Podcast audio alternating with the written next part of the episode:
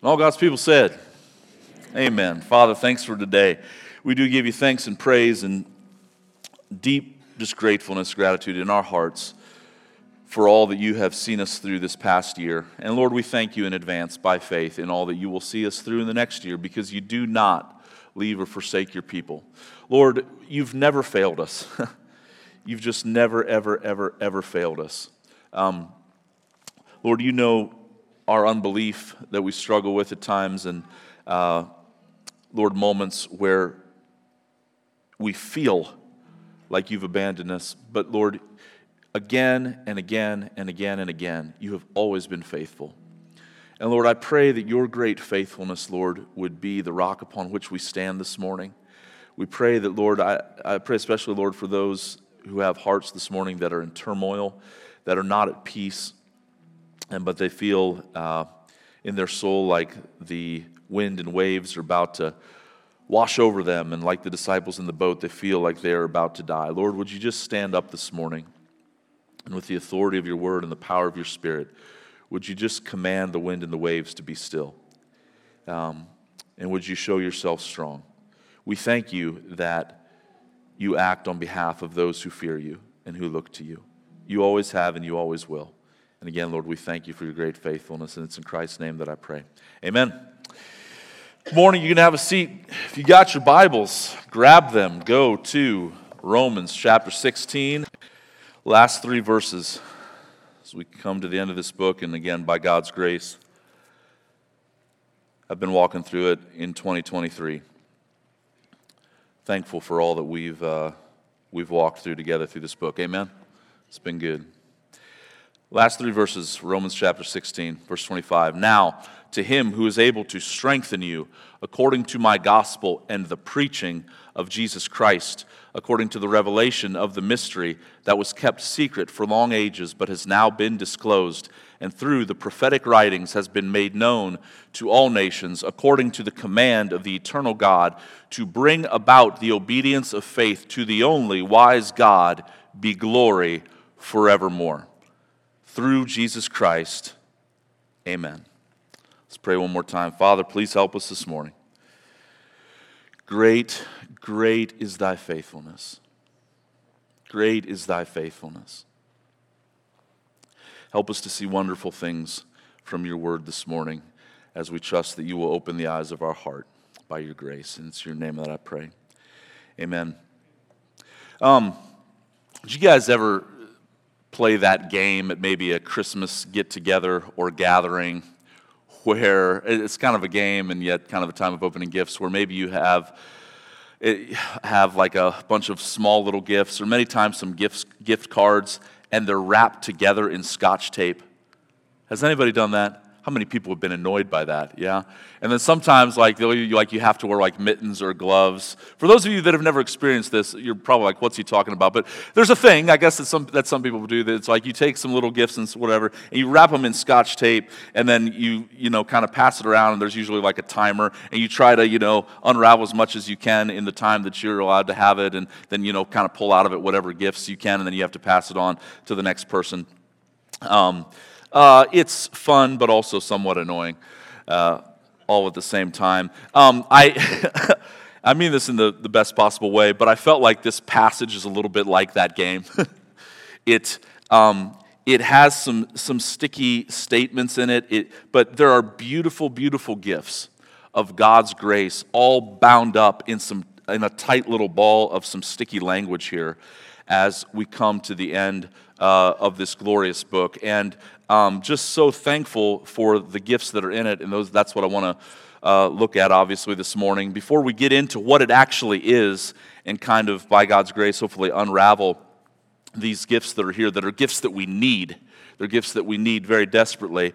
Um, before we talk about uh, what it says, I just want to take a moment and pause and look at what it is what it is. And what, what this is, this last little close, closing section of the book of Romans, these last three verses, is it is both a benediction and a doxology. Now, sometimes those terms are used interchangeably, but, but technically speaking, a ben, they're, they're two different things. A benediction, um, it's, it comes from a, a, some Latin root words, but the word benediction just simply means an expression of good wishes or an utterance of blessing upon a people. And you see that here, is that Paul, as he comes to the end of this book, he is uttering a blessing. There's, there's grace gifts here.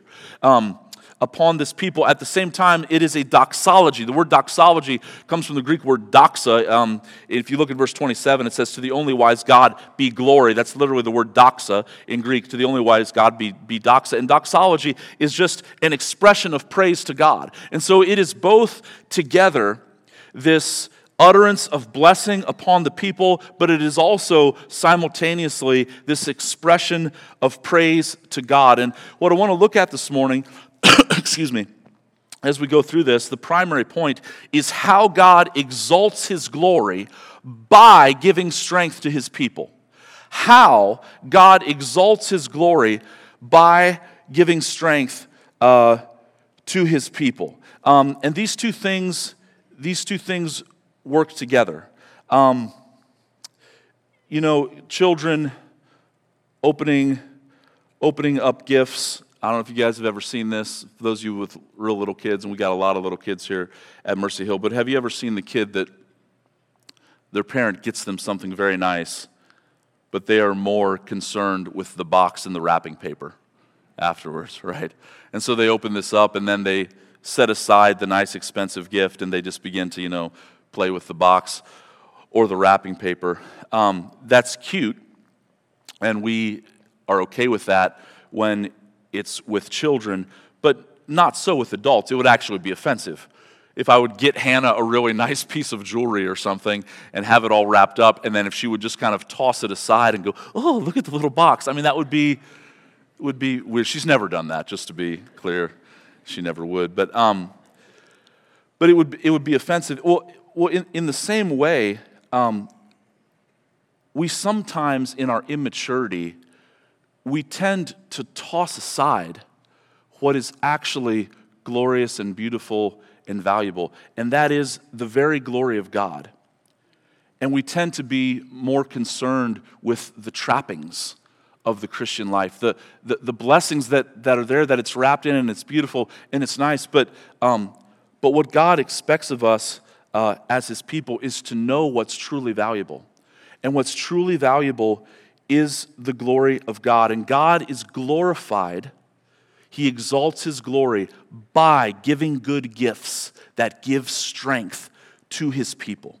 And that's what this is primarily about this morning. So, hopefully, as we go through this, you'll see as we kind of unravel some of this sticky language how it all works together. But the primary thing i want to look at is how how god gives strength to his people and thus gets the glory for himself that he so rightly deserves. And so just kind of three movements through it. We'll talk about the source of our strength the means of our strength and the point of our strength. First of all, the source of our strength. Look at verse 25. The source of our strength is God Himself. He says, Now to Him who is able to strengthen you. Now, you don't quite see it in the English, but there's something very, very important here that Paul absolutely uh, wants us to get. There's, it's actually a very strange little phrase. Now to Him who is able to strengthen you, because there's two verbs. There's two verbs. We see one of them in English, it's strengthen. God is going to strengthen us. That's what He wants to do. And the idea of strengthening, it, it means to establish, that we might stand firm, that we're not going to be moved, that we're not going to go anywhere when things get hard. Why? Because God gives us strength. But the other verb here that's kind of hidden in the English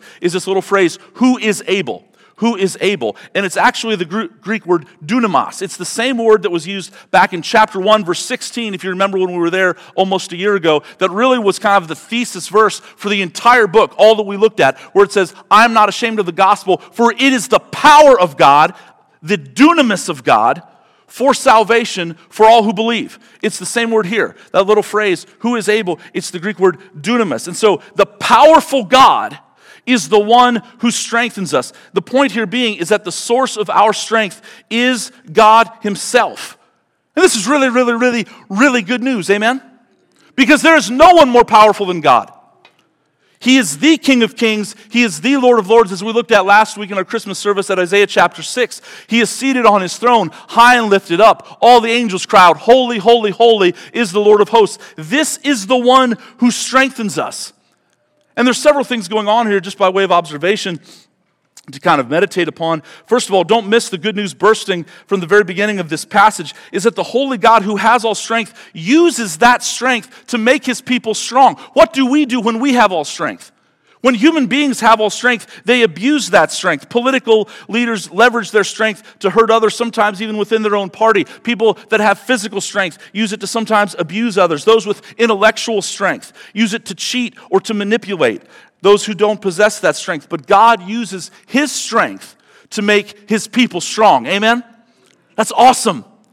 So God is for us, and we need strength because we're not strong. But it isn't just that God graciously chooses to strengthen us with the supply of that strength that is endless, but it's, it's that, that supply of that strength is, is totally infinite because he is endless. And again, I think that we blow by this a lot of times. Sometimes we throw around words like omnipotence and omniscience and omnipresence, and God is eternal and he's infinite. But just stop for a second and think about what that actually means. Is that everything that we know on this broken planet, it has a beginning and it has an end. It does not last forever. As Alan testified and gave us that word just a little bit ago, guys, life is coming to an end here. You are going to die. We know that it's coming for every one of us. We all nod our heads and go, yes, but we don't always respond and live in light of it. We don't always do what the Bible commands us that we're to have a heart of wisdom to number our days, knowing that it's coming to an end. But God is infinite, He is eternal. And the reason this is good news that the eternal God not only chooses to give us strength, but it, that it is an infinite God that is giving us strength, is that there is no end to the supply of the strength that He can give to us, right? When, when He pours out His strength, when He pours out His mercies that are new every morning, it's not like there's a massive holding tank. And I'm sure, and I actually think this is probably what, how we think of it sometimes, is like we know God's got a lot. Like He's got a lot more strength, He's got a lot more power than the average person. But it's just a really, really, really big tank. And as He pours it out, and especially as we continue to sin and as we continue to struggle, that, that supply of His strength, that supply of His mercy, that supply of His grace, it just begins to go down a little bit. And yeah, there's probably some left, but He's used it already on me brothers and sisters, there is no end to the supply of his strength for his people. Okay? Niagara Falls is incredible to me. Um, it, it, a few statistics on this. Uh, I had to Google this this past week. Praise God for Google. 3,160 tons, tons of water flow over the falls every second. That is somewhere between 700 and 800,000 gallons over the falls every second. It hits the base of the falls every second with a force of 280 tons hitting the base. And it just doesn't stop. But did you know? Fun facts with Erik this morning. Um, did you know that in the past 200 years, Niagara Falls has dried up twice? Uh, one time was man made in 1969, for your information. Uh, they briefly created a dam just on the American side, not the Canadian side, because uh, they, they wanted to study some of the rock formations or whatever, but then they realized that their dam wasn't going to hold very long and that that wasn't a very good idea, and so uh, they opened it back up. The other time was on March 30th, 1848 uh, is that it got so cold that um, upriver some massive ice chunks fell off and temporarily created uh, a natural dam. And the point here this morning is not that God is like Niagara continually pouring out, but God is the one who created Niagara. Even Niagara, once by man's strength, is temporarily blocked, once by nature's strength, temporarily blocked. But God's strength is never blocked. Amen? Never. It continually flows out, it is infinite. And people go to Niagara to just simply watch this display of power, this whatever it is, 3,160 tons falling over every second. They'll go on the observation deck and just watch it. But it's too much for them to swim in or to stick a cup under or to jump in and cool themselves down by taking a dip on a hot summer day. But God, in His infinite strength that can never be stopped, dear friends, He actually invites us to experience it. try to wrap your hearts and minds around this this morning. That He calls us to experience His strength. He doesn't just want us to stand on the observation deck and observe His strength, as glorious as it is, but He wants us to experience His strength by the power of the Holy Spirit and the promises of His Word. I'm convinced that all of our problems as Christians come back to this fact that we have unbelief in our hearts. And while we may acknowledge the power is there, and maybe even we acknowledge that, yeah, it's not just a big holding tank, but it's infinite. But here's what I think we, we believe the lie that I think we believe. We always believe it's just for somebody else just for others. The Billy Grahams, you know, the, the big wigs. But God's strength, His power, is for all of His people. And Paul is speaking this utterance, this benediction over the church in Rome 2,000 years ago. And by the grace of God, these same promises are ours to claim 2,000 years later this morning for us as well. Let me just, I'm going to let the word just preach this morning a little bit. If that's all right, I'm going to jump around. But in Ephesians chapter 3, Paul prays this, it's the same idea for the Ephesian church, not just for the Roman church as he ends the letter here. But in Ephesians chapter 3, he says, For this reason I bow my knees before the Father, from whom every family in heaven and on earth is named, that according to the riches of his glory, he may grant you to be strengthened with power through his spirit in your inner being, so that Christ may dwell in your hearts through faith, that you, being rooted and grounded in love, may have strength to comprehend with all the saints what is the breadth and the length and the height and the depth, to know the love of Christ that surpasses knowledge, that you may be filled to all the fullness of God. And he's not even done there. The next verse says, Now to him who is able to do far more abundantly than all that we ask or think, according to the power at work within us. To him be glory in the church and in Christ Jesus throughout all generations, forever and ever. Amen. In Isaiah chapter 40, which Anthony read this morning, Anthony trying to steal my thunder, man. You're reading my verse. Um, I'm just kidding. That was good. But let me just read a little bit more around that, and we'll get to the verse that Anthony read here towards the end of this chapter. Um, and again, just, just, just listen, because what this is in Isaiah, it, it's, it's, it's an oracle. A God is speaking through Isaiah, and Isaiah is standing up here recording this very much as a mouthpiece of God in this moment, but it's God talking directly through the people, or I'm, I'm sorry, through, through his prophet to the people. And here's what God says He says, Go up on a high mountain, O Zion, herald of good news. Lift up your voice with strength, O Jerusalem, herald of good news. Lift up, fear not. Say to the cities of Judah, Behold your God. Behold, the Lord God comes with might, and his arm rules for him. Behold, his reward is with him, and his recompense before him. He will tend his flock like a shepherd. He will gather the lambs in his arms. He will carry them in his bosom, and gently lead those that are with young. Verse 12 says, Who has measured the waters in the hollow of his hand? The power of Niagara? Ha! God just scooped that out with the hollow of his hand. And he marked off the heavens with a span. He enclosed the dust of the earth in a measure and weighed in the mountains in the scales and the hills in a balance. A few verses later, down in Isaiah 40, verse 21, he says, Do you not know? Do you not hear? Has it not been told to you from the beginning? Have you not understood from the foundations of the earth? It is he who sits above the circle of the earth, and its inhabitants, this is you and I, are like grasshoppers. That should be offensive to you, but um, it's true. It's what the Bible says, so we embrace it. We're like grasshoppers. It says, who stretches out the heavens like a curtain and who spreads them like a tent to dwell in, who brings princes to nothing. and makes the rulers of the earth as emptiness. All the power that we think is in the White House, all the power that we think is in the Pentagon, all the power that we think is in the Kremlin, all the power that we think is wherever, it ain't nothing compared to the power of God. But God's not done. He goes on, verse 25 To whom then will you compare me? That I should be like him, says the Holy One.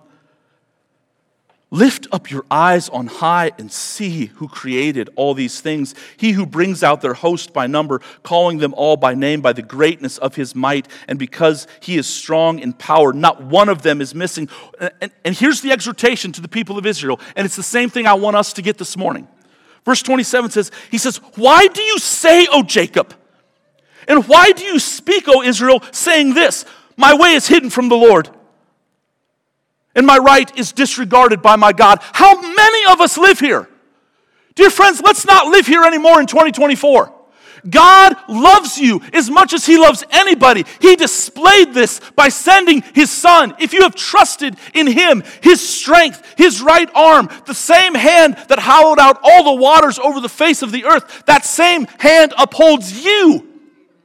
The problem is not in the flow of strength, the problem is in the faith of God's people. And we need to repent of our unbelief.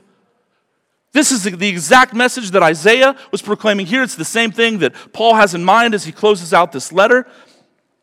Almost done with Isaiah here, though, but I'm going to finish out this letter. I'm sorry, finish out this chapter, Isaiah chapter 40. After saying that, he says, there, Here come the verses. Have you not known? Have you not heard? The Lord is the everlasting God, the creator of the ends of the earth. He does not faint or grow weary. His understanding is unsearchable. He gives power to the faint, and to him who has no might, he increases strength. How many of you this morning feel faint and feel like you have no strength? This is for you, it's for us. Even youth shall faint and be weary, and young men shall fall exhausted. But they who wait for the Lord will renew their strength. They shall mount up with wings like eagles. They shall run and not be weary. They shall walk and not grow faint. Um, I'm not sure if it was in the translation that you read or not, Anthony, of that last verse. Um, different English translations translate the word wait or hope different ways. But the ESV there in 31 says, But those who wait upon the Lord. Other English translations say, Those who hope in the Lord. And if you read different translations at times, when you see a word like that that's translated differently, it's usually because the, the, the, original Hebrew or whatever it's written in, it kind of implies both.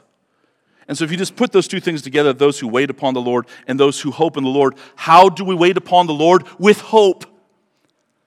What does having hope look like? It means waiting. It means waiting with eager expectation.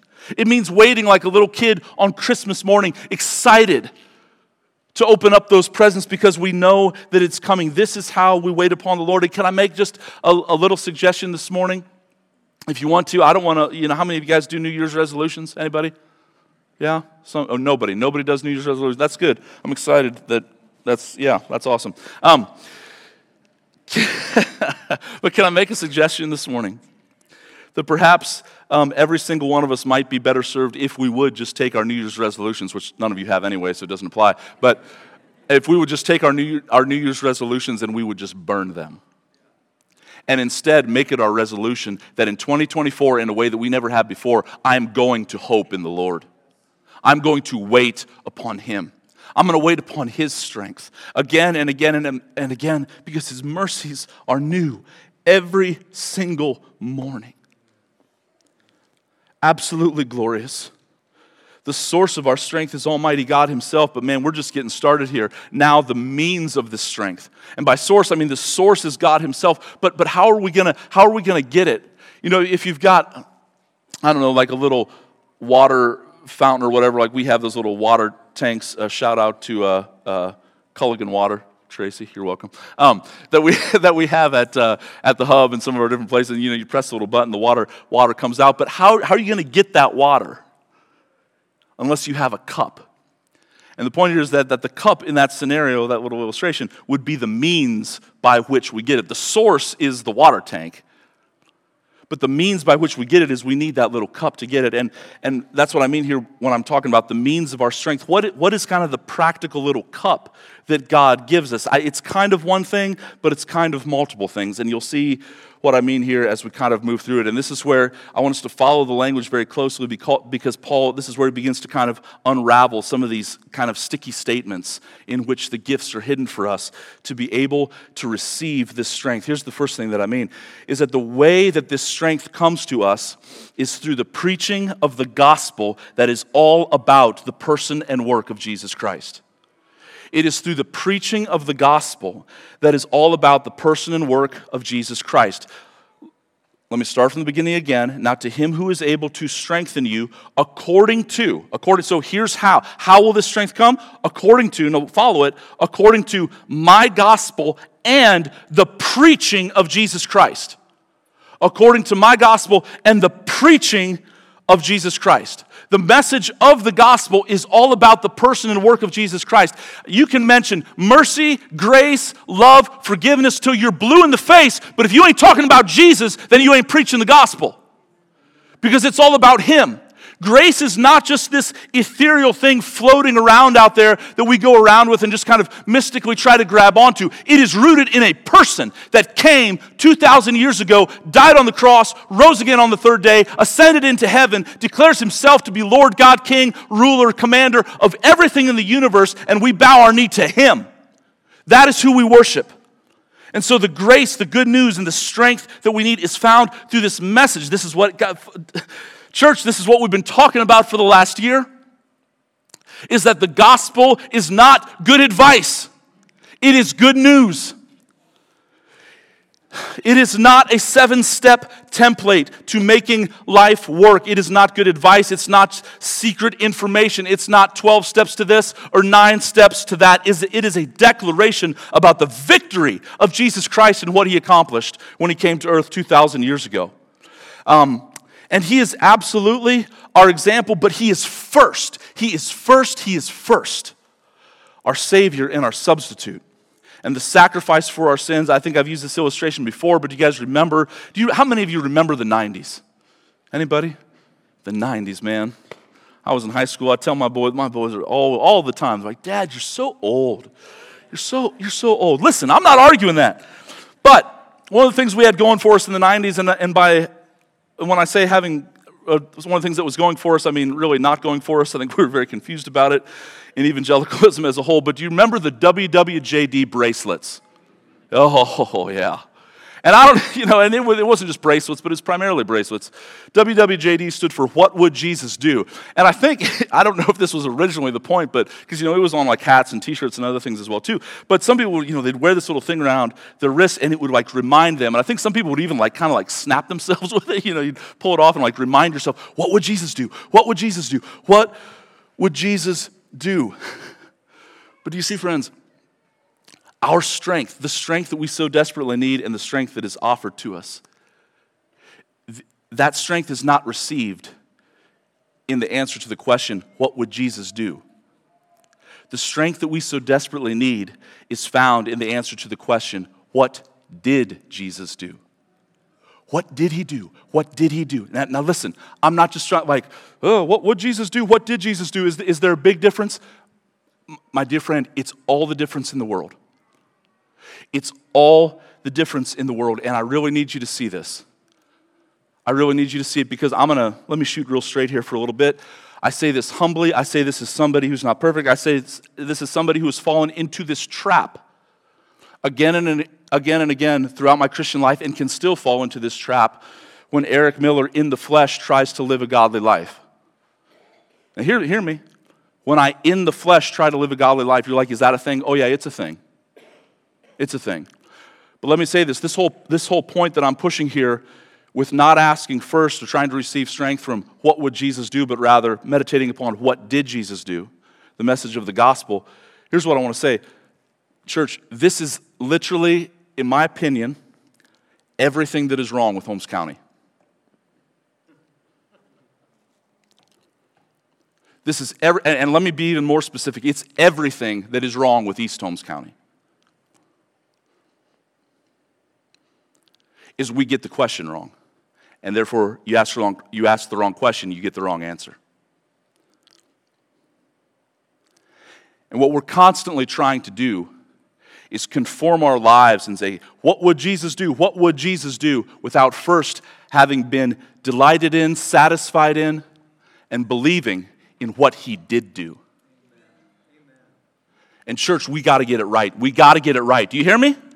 Do you hear me? Say amen. We got to get it right. This is not a peripheral issue, it is the issue. And if you get it wrong, it keeps you simply, maybe at best, just simply looking at the power of God from the observation deck at, de- at, at best, but never come, coming underneath the flow of His mercy and of His strength.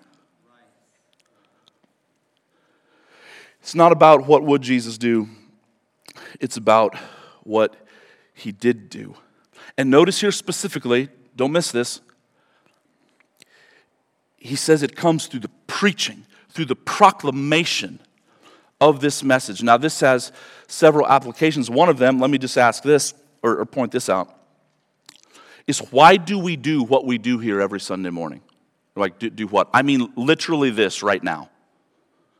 That we get together and we sing, we declare, we proclaim what is true about God. And then everybody sits and somebody comes up here, me or somebody else, and we proclaim, we declare what is true from the Word of God. Why do we do this? Because this is how God's people receive strength.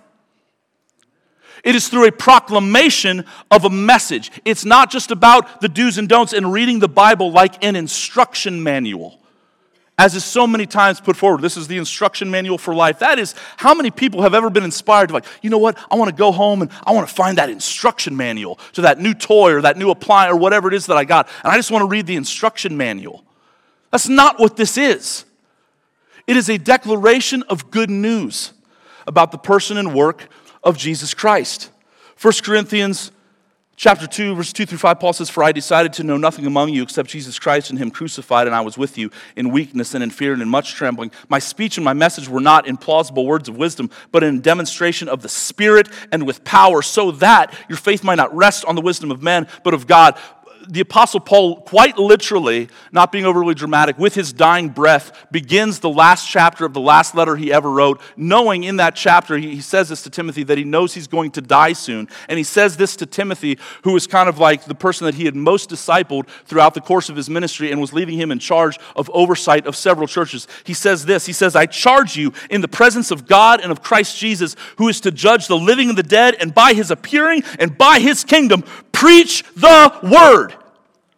Be ready in season and out of season. Reprove, rebuke, exhort with complete patience and teaching.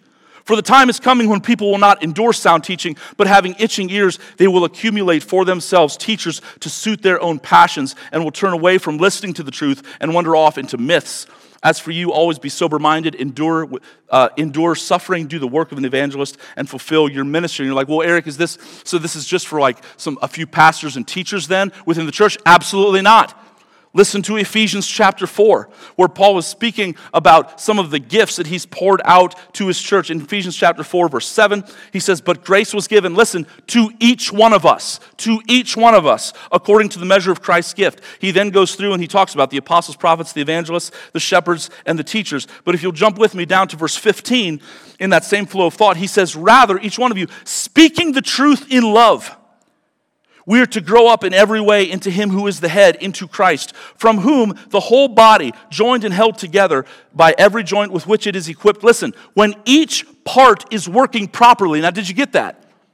Rather, speaking, speaking, speaking. Yes, we want to be doers of the word too, but we first speak the message because it's not about what would Jesus do, it's about what He did. Are you following me?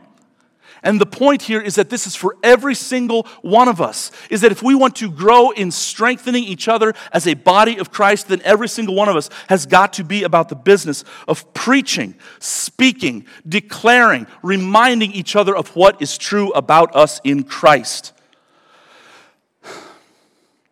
This is very important. There's actually a lot to say on this. One more thing here is that preaching is a fitting means of receiving strength from God, in the same way that getting a heart transplant is fittingly done by someone else other than the person receiving the new heart.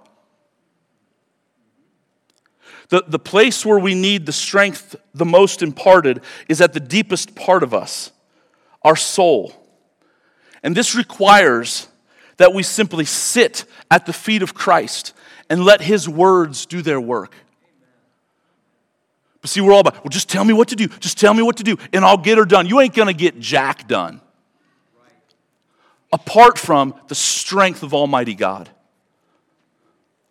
We are weak. And it is when we acknowledge our weakness in our, in our weakness that He is made strong. Without question, we are called to be people of courage, action, service, and sacrifice, but we receive our strength to do those things by simply being still and knowing that He is God. Um, now, Paul takes it even deeper here, again, as he begins to unravel this kind of sticky, sticky phrase, sticky phrases with beautiful blessings in them. According, he says, according to my gospel and the preaching of Jesus Christ, according to the revelation of the mystery that was kept secret for long ages but has now been disclosed, and through the prophetic writings, through the prophetic writings, has been made known uh, to all nations. So he talks about a mystery. We've talked about this as we've gone through the book earlier, but a mystery is simply something that has always been there, but has now, but that was somewhat obscured, but that has now been, uh, excuse me, fully revealed. In the context here, what Paul uh, most specifically has in mind is the Old Testament or the Hebrew Bible, as it's probably more accurately called. Um, he said this all the way back uh, at the beginning of the letter uh, as well in, in Romans chapter 1. He says, Paul, a servant of Christ Jesus, uh, called to be an apostle and set apart for the gospel of God, which he promised beforehand through his prophets in the Holy Scriptures concerning his Son. And so the point here is that how do God's people receive strength? Again, follow the, the, the, flow of thought, untangle kind of the language here. How do we receive strength? By hearing and receiving again and again the good news message that is all about Jesus, but it's all about Jesus and it's revealed in the Bible. Or as Paul puts it here, in the prophetic writings. Um, this is where we find the dynamis power, the dunamis power of God in the scriptures. Now, Paul is specifically emphasizing here the prophetic nature of the scriptures. Um, I cannot believe it's 11 o'clock already. Everybody doing good? You all right? Okay, we're just gonna, it's, it's the last one of the year, okay? We're finishing up Romans, get comfy. All right. Um, and pray for our children's workers in kids' church. God bless them. Lord, keep, the, keep them under control. Okay. Um, Paul was specifically emphasizing here the prophetic nature of the scriptures. There's so much to say here. Again, this is a very concise, sticky statement that holds wonderful gifts. Um, a couple things. Let me, let me give a quote here to start off, just from Norman Geisler. Um, he says, according to Deuteronomy 18, a prophet was false if he made predictions that were never fulfilled. No unconditional prophecy of the Bible about events to the present day has gone unfulfilled. Hundreds of predictions, some of them given hundreds of years in advance, have been literally fulfilled uh, the time, the nature of Christ's birth. That's in Daniel 9, Micah 5 2, Isaiah 7 14. Were foretold in the Old Testament, as were dozens of other things about his life, death, and resurrection, uh, such as Isaiah 53. Other prophecies have been fulfilled, including the destruction of Edom, prophesied in Obadiah chapter 1, the curse of Babylon, Isaiah 13, the destruction of Tyre, Ezekiel 26, and of Nineveh, Nahum 1 through 3, and the return of Israel to the land, Israel 11, or I'm sorry, Isaiah 11 11. um, other books claim divine inspiration, such as the Quran, uh, the Book of Mormon, parts of the Hindu Veda, but none of those books contains predictive prophecy. As a result, fulfilled prophecy is a strong indication of the unique divine authority of the Bible. That's a lot of what Paul is getting at here. Let me give you just two il- illustrations quickly. Um, it's a little bit technical. We're going to go down a rabbit hole here, okay? Okay, everybody still good? We're going to go down a rabbit hole, but follow me on this because it is worth chasing down this rabbit. Two examples of the Bible's prophetic nature that ultimately point to Jesus and give God's strength, or, or, and give strength to God's people. One of them is in Isaiah chapter 40 through 45. Now, I already read the majority of Isaiah chapter 40 and those wonderful promises and declarations that the Lord is making there. But what's happening in the context of roughly Isaiah about 40 through about 45, 46 is that God is literally just going on a rant, an epic, divinely inspired rant, obviously, through the prophet Isaiah about the foolishness of trusting in idols. And just how utterly foolish that is. And, it's, and the, those chapters are filled with just over the top sarcasm and God mocking these idols that absolutely have no power. And one of the ways that God um, shows his power as opposed to the, the, the, the, false power of the, the idols and the false religion and those who believe in those things is he marks out the end from the beginning and he prophesies. He tells things that are going to come true. Now, hang with me. This is a little bit technical. We'll get through it. Listen, Isaiah, Isaiah's ministry was in Israel, and he prophesied at times both to the northern and southern kingdom from about 739 BC till about 681 BC. And he was warning the nation and foretelling their destruction at the hands of Babylon and also of Assyria. However, he also was looking beyond the exiles and captivity to the return of the nation after God had disciplined them. Now, the books of Ezra and Nehemiah are about the rebuilding that's going to take place after God brings in the Assyrians and the Babylonians to judge his people. And then Ezra and Nehemiah take place about 150 to 200 years later, and Isaiah also prophesies about that, about how one day God's going to bring the people back into the land to rebuild. Now, here's what's incredible about that. As you open the book of Ezra, in Ezra, the very first verses of, of Ezra in chapter 1, it says, In the first year of Cyrus, king of Persia, the word of the Lord by the mouth of Jeremiah might be fulfilled. The Lord stirred up the spirit of Cyrus, king of Persia. Cyrus is the king of Persia or the Medo Persian Empire that existed after Assyria, after Babylon. Um, Medo Persia came in and kind of debunked them and then took over. And this is two, uh, about 150, 200 years after Isaiah um, prophesied that you know, this restoration was going to happen. And Ezra is actually telling the story.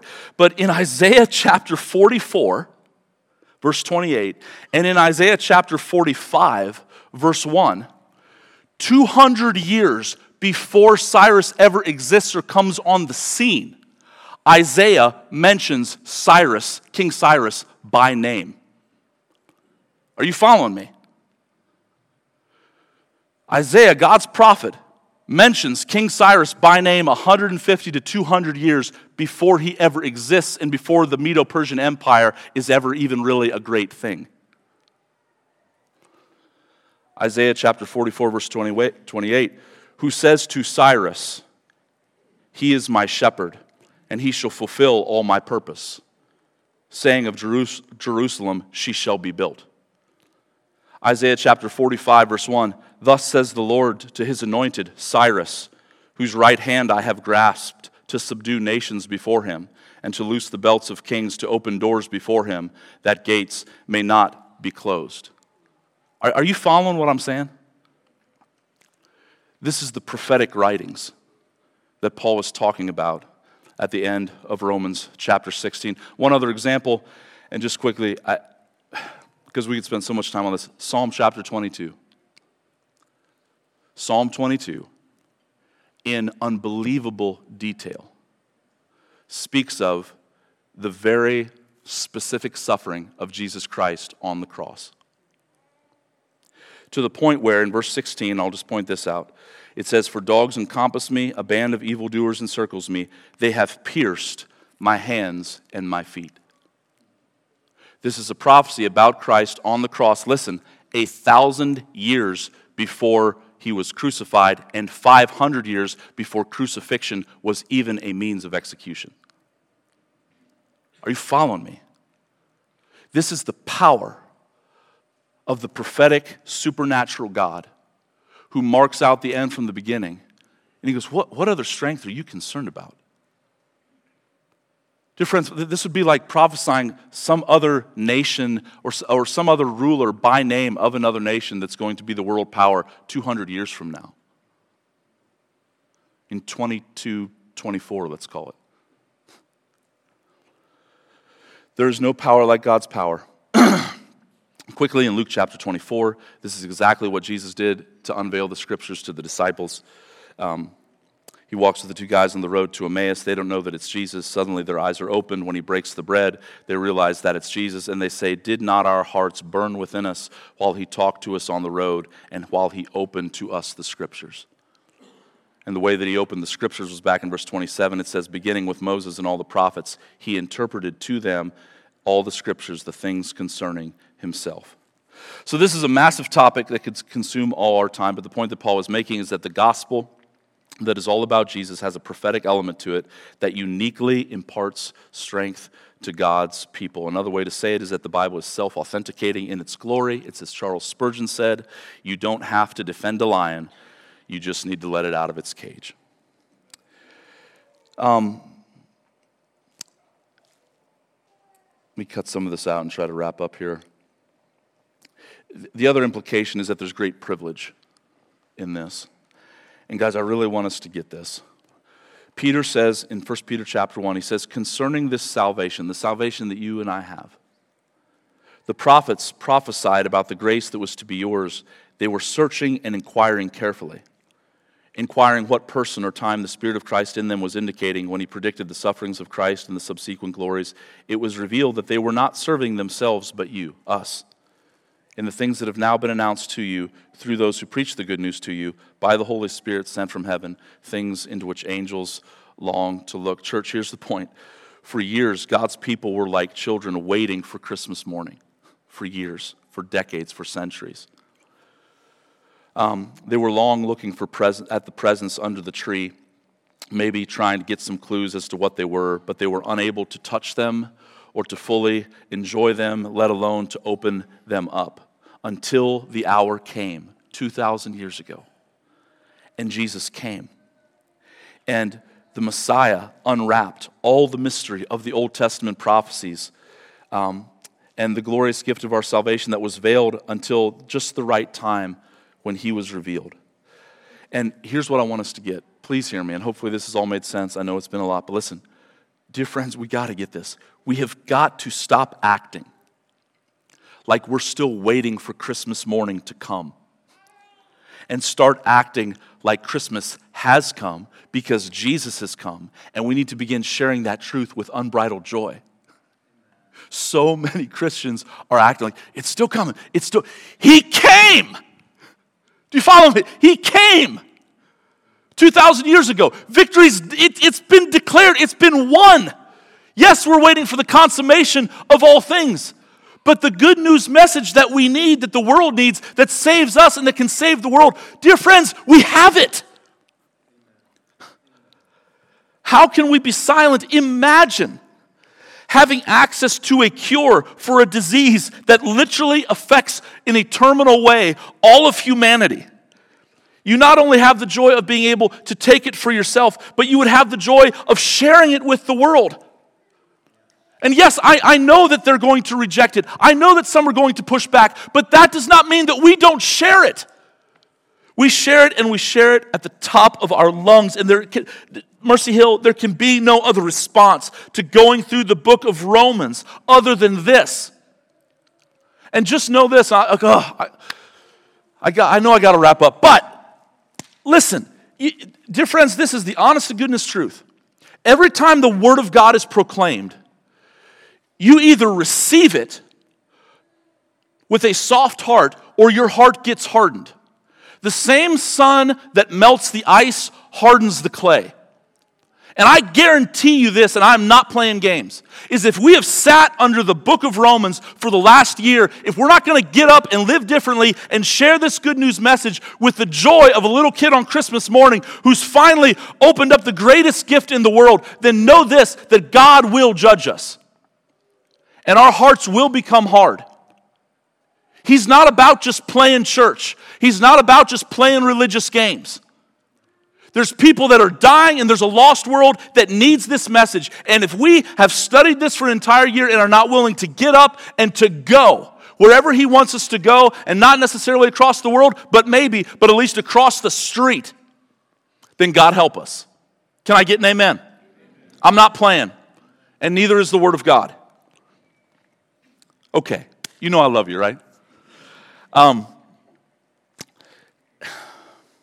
One last little point. I promise this one will be short.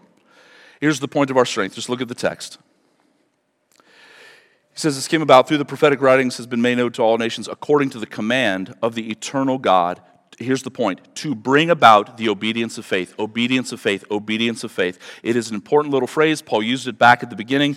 Uh, again, in Romans chapter 6, uh, verse, uh, I'm sorry, Romans chapter 1, at the very beginning of the letter, verse 5, he says, Through whom we have received grace and apostleship to bring about the obedience of faith. What does the obedience uh, of faith mean? Well, it's the idea that without faith, it's impossible to please Him. Here's what the obedience of faith means, okay? People say it means a lot of different things. Here it is, in a nutshell it's this faith in Christ is our obedience, and our faith in Christ fuels obedience. Faith in Christ is obedience. In other words, you, you have to believe in him in order to obey. You, there's no other way. Our faith in Christ is obedience, and our faith in Christ fuels or produces outward obedience in our lives. This is what the gospel calls us to. This is how our God is glorified. He is glorified by us looking away from self and to Him. Faith is not meritorious. It is not a, a, a, simply a transaction where we give to God this invisible thing called our faith, and He goes, Ah, that's what I was looking for. Now I've got what you want. Here you go. Here's this thing called salvation, as if it's a, some sort of commodity to be bartered for, and faith is the currency that He accepts. No, no. Faith is complete abandonment of thinking that we have anything to offer Him and it is looking away from self and to Jesus, the author and the perfecter of our faith, that he might save us by a display of his power and therefore be glorified. And notice the phrase to bring about the obedience of faith, verse 27 to the only wise God be the glory. We get strength, God gets glory. It's all in his wisdom, and here's why because we get everything that we need, but there will be no boasting. No boasting, no boasting, no boasting. Um, God's good, amen? It's been good this year to go through this book. Um, Thursday, you know, the boys are off school this week, and, you know, all everybody's schedule's a little bit helter skelter. We were to, wanted to, you know, we went to Columbus yesterday as a family, did some shopping, ate at the Cheesecake Factory. Praise God for the Cheesecake Factory. Um, was good. So I was trying to finish up early. I never get my sermons done this early, but I was really trying to finish up Thursday. And Thursday afternoon, I, as I was just going through this, finishing up, I just, I, I wish, you know, I honestly pray this. I, I prayed this last night. Um, there's moments in my office, and please hear me, I, I'm not trying to sound weird or mystical, but because most of the week in sermon prep is just a grind. And I'm just writing and taking notes and circling things and trying to understand the treasure that's inside it. But there are moments in my office where I, I literally just pray and say, God, please, please, help me to communicate this in a way where they believe it and feel it as much as I do. Right now, on Thursday afternoon, as I was kind of wrapping up the sermon prep, I just pushed away from my desk and, and I literally just began to sing out loud a song, that, a chorus to a song that we've sung before All glory be to Christ. And it says, All glory be to Christ our King, all glory be to Christ. His rule and reign will ever sing. All glory be to Christ. Because I was just so moved by everything that was here and just his faithfulness over the last year of going through this book. And, uh, and so then I, I, uh, I wondered where that song came from, and it sounds like a hymn. And so I began to Google it and look it up because I, I thought it was an old hymn that had been redone a little bit or something. But here, come to find out, and I thought this was a little bit ironic but yet fitting, is that it's not an old hymn. It was actually originally written in 2011, in 2011 by a guy named Dustin Kensrue, but the reason it sounds like a hymn is because it's put to this old tune of this old song. I don't know, I'm sure most of you probably haven't heard of this, but has anybody ever heard of the Auld Lang Syne? Oh, you have? Oh, oh, look at you. Nobody has New Year's resolutions, but everybody knows of the Auld Lang Syne? What? Whatever. Okay. I I'd never heard of it. I, but it's, it's kind of this, historically, it's this old kind of Scottish um, folk song that was sung in the pubs. No comment on that for why you guys know that. Um, at the end of the year. at the end of the year. And, and it literally translate, translates, uh, the, Auld Lang Syne translates old long since. And it's just this hymn about, or not a hymn, but just this folk song about, you know, the years past and things coming to an end. And throughout history, it's also kind of been sung at, you know, different funerals or endings, endings and beginnings, things like that. But Dustin Kensrue in 2011 took that little tune and put new words to it. And I just, as we came to the end of this book, sitting in my office Thursday, I just began to sing it again. I didn't know it. I actually then, in retrospect, went and looked it up and was curious about it and found out that it's, uh, yeah, that's where it came from. It was often sung on New Year's Eve. And it's New Year's Eve. Ta da! And so it's fitting in that sense, but it's also fitting because of, again, what this is. It is a benediction, but it is also a doxology, giving glory to God. And so I believe we've got these words on the screen. As we sing it, we're just going to sing it a cappella. I would like you to stand. Please stand. And worship team, you can come up and they're, then they're going to lead us in another song after this. But let, let's just take a deep breath and just sing this to God's glory with thankful hearts for all that He has done and all that He's going to continue to do. Should nothing of our efforts stand, no legacy survive, unless the Lord does raise the house, in vain its builders strive. To you who boast tomorrow's gain, tell me what is your life? A mist that vanishes at dawn, all glory be to Christ. Let's sing. All glory be to Christ our King. All glory be to Christ. His rule and reign will ever sing. All glory be to Christ. His will be done, His kingdom come on earth as is above. Who is Himself our daily bread? Praise Him, the Lord of love. Let living water satisfy the thirsty without price. We'll take a cup of kindness, yet all glory be to Christ. One more time. All glory be to Christ our King. All glory be to Christ. His rule and reign will ever sing. All glory be to Christ. Yes, Lord. Glorify your name, Father. Please glorify your name. Thank you for another year. Oh God, please help us to be faithful in 2024. Not in our own strength, but in yours. It's in Christ's name that I pray. Amen.